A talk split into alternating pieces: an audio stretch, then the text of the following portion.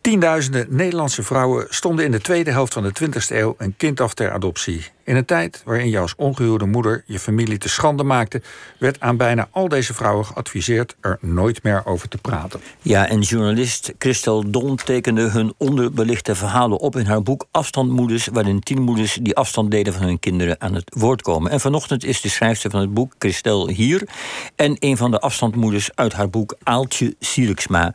Allebei van harte welkom. Uh, Christel, hoe ben jij bij dit onderwerp uh, terechtgekomen? Nou, in 2019 hoorde ik voor het eerst zelf een afstandsmoeder uh, vertellen hoe ze in de jaren 60 onbedoeld zwanger was geraakt. Um, en hoe dat uh, werd gezien als. Uh, ja, ze werd eigenlijk behandeld daardoor alsof ze een soort criminele daad had begaan.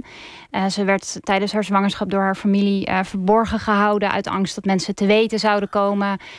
Um, ze was bevallen met een doek over haar gezicht. Het kindje was meteen weggehaald, had ze nooit meer gezien. Um, nou ja, en zo kan ik nog wel even doorgaan. Want vooral die hardvochtige details uit haar verhaal kwamen enorm bij mij binnen. En um, uh, toen ben ik er ook over gaan praten met mensen om me heen. En ik, uh, nou, heel veel mensen bleken daar eigenlijk ook nog niet eerder over gehoord te hebben. En ik dook eens in die geschiedenis en kwam erachter dat zij lang niet de enige was mm -hmm. die op die manier een kind had afgestaan. Het ging echt om duizenden vrouwen.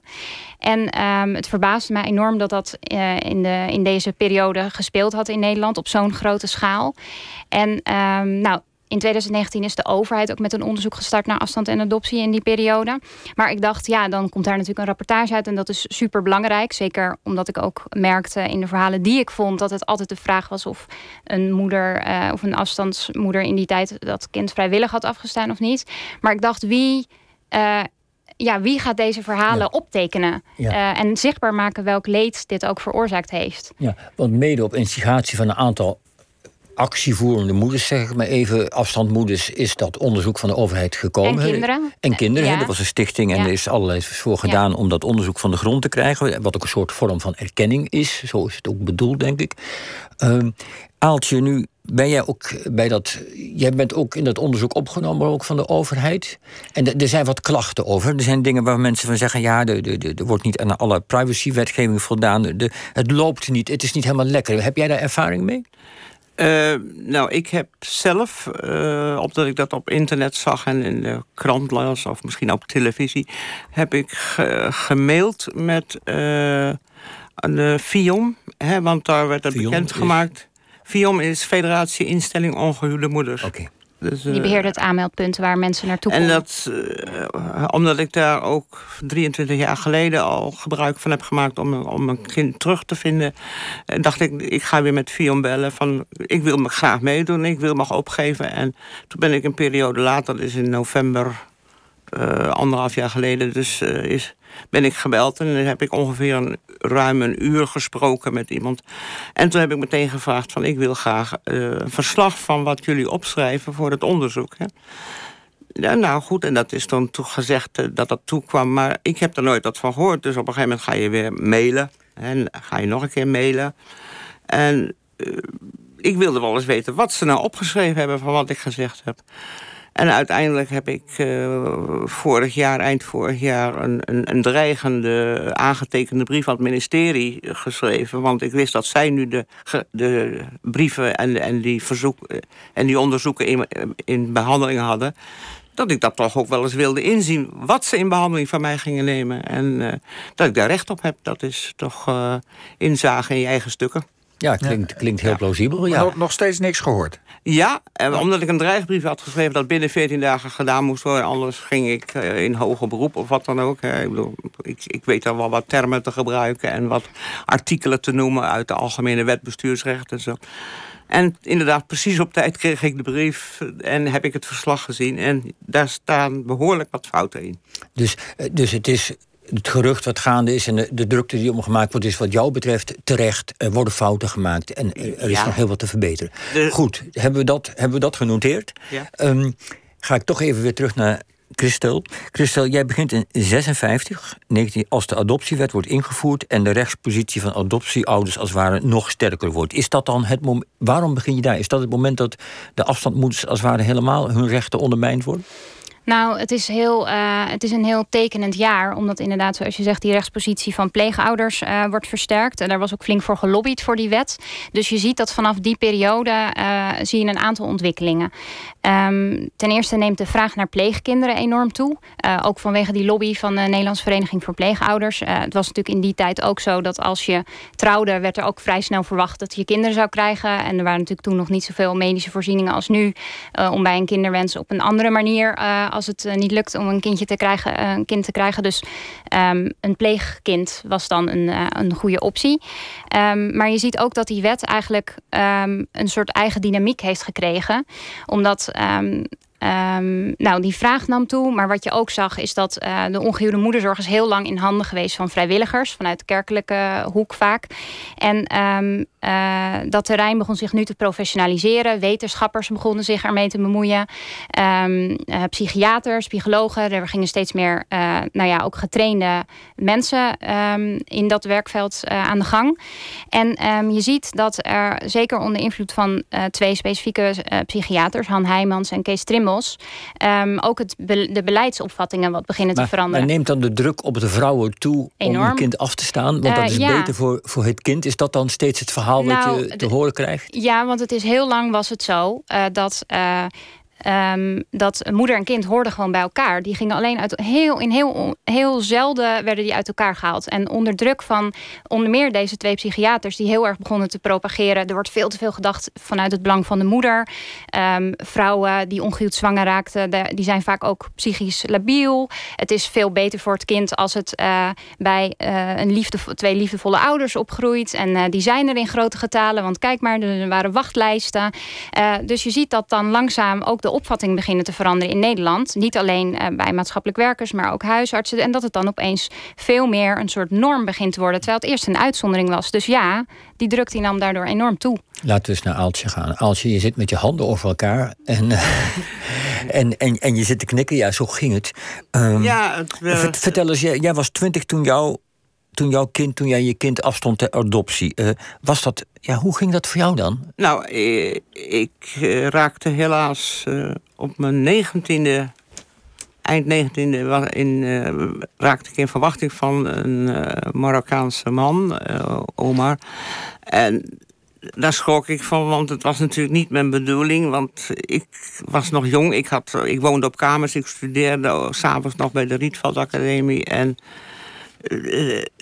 en er was ook woningnood in Amsterdam en omgeving. Een huis kreeg je zomaar niet. En er waren geen crèches en er waren geen uh, tehuizen. Waar, ja, ik kon wel naar een huis, maar ik ben toen naar moederhulp gegaan. En die adviseerde me meteen afstand doen. Ik zei, wat is dat mhm. nou? Ja. Afstand doen? En nee. jij was daar met die man heen gegaan, hè? ja, ik, ben er met, met de oma naartoe gegaan. En, want wij wilden hulp. Want uh, we dachten, nou, misschien kunnen zij zeggen... waar we misschien een, een, een gedeelde woning kunnen samendelen... en, en hoe, hoe het verder moest en waar ik zou moeten bevallen. En zo. Ik was nog echt uh, jong en student en werkende. En, en, ja, ik had nog helemaal geen gedachten. Maar ik wilde het kind niet weg, wegdoen. Daar dacht ik geen moment aan. Maar jullie waren dus ook nog eens met z'n tweeën? Ja. Dus alleen omdat je niet getrouwd was of zo, werd dit advies gegeven? Of omdat je te jong was? Nou ja, trouwen, dat was geld. En dat zei mijn moeder ook, dat kan altijd nog. Hè. De, ik, bedoel, eh, ik, ik, was ook niet, ik was geen rijke student. Geen, eh, toen bestond er nog geen jeugdloon en bestond er nog geen minimumloon. Ik had een klein centje om van te kunnen leven. Maar om dan meteen een, een heel kind op te voeden. En ik wist nog niks van waar ik kinderbijslag kon krijgen en al dat soort dingen. Dat moest ik allemaal nog leren. Hè. En dat, daar sta je wel van open. En dat je dat, eh, dat mensen je daarvoor helpen. Maar het eerste was meteen, en, ja, maar je kunt beter afstand doen. En wat maakte dan dat je dat... Want je gaat er naartoe met de gedachte... ze zullen me helpen om te bevallen en een kind ter wereld te brengen en op te voeden. Ja. En je komt er vandaan met ik sta het af. Of hoe ging dat? Wat maakte, nee, nee, dat, wat maakte dat je die keuze toch maakte uiteindelijk? Ik, uh, ik was zeg maar in de derde maand toen ik bij dat bureau was. En uh, derde maand zwanger. En ik was in de, in de vier en halfde maand werd ik ineens heel ernstig ziek. Ik kreeg acute reuma. En ik werd opgenomen in de, bij de kweekschool voor vroedvrouwen... waar ik veel later zou bevallen. En uh, mijn, mijn vriendje Omar, die was niet meer zo attent om iedere keer langs te komen bij me. En en ik had het mijn ouders ook al verteld. En die vonden het ook eigenlijk maar niks. En ik kreeg nergens hulp. En ik zag zelf van de, de mogelijkheid... Ik probeerde van alles om toch voor dat kind te zorgen... wat ik graag wilde hebben. Ik, ik zou graag moeder willen zijn...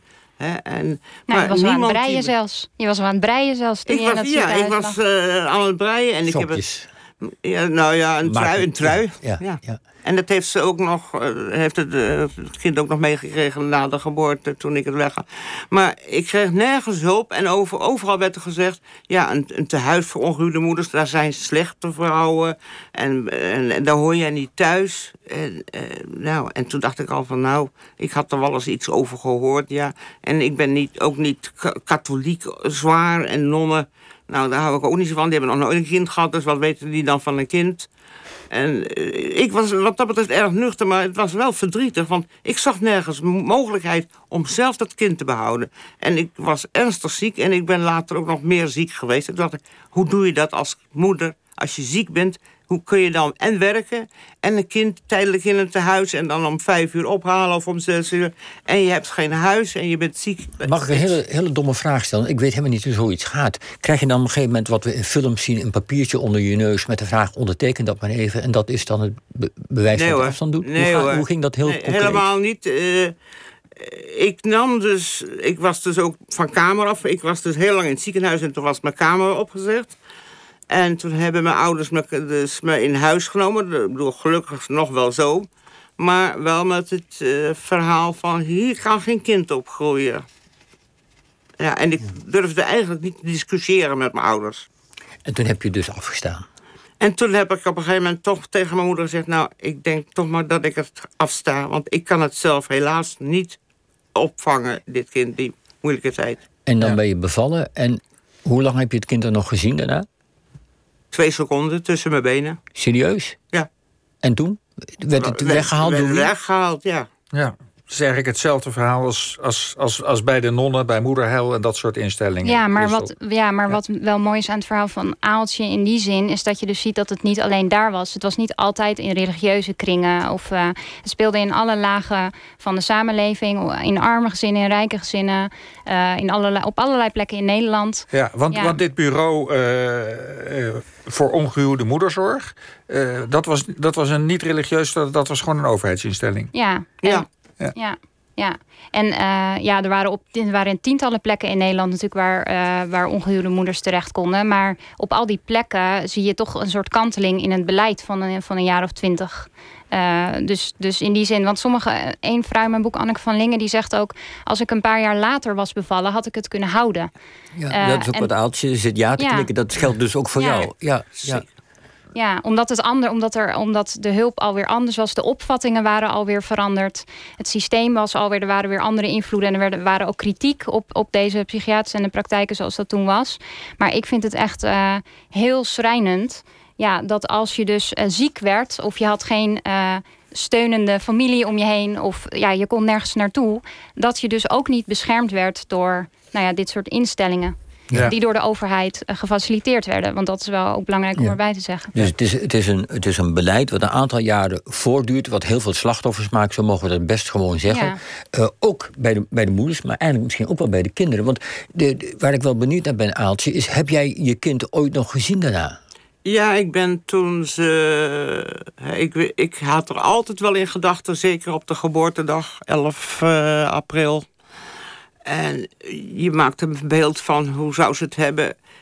Je hebt de veronderstelling dat het bij pleegouders... of nee, nee het zeggen pleegouders, adoptieouders... altijd goed, uh, dat die graag willen, maar je weet nooit of het goed gaat. Maar je bent er altijd mee in gedachten. Waar zou ze wonen? Mm -hmm. Hoe zou het met haar gaan? Hoe ziet ze eruit? Wist je dat het een ze was?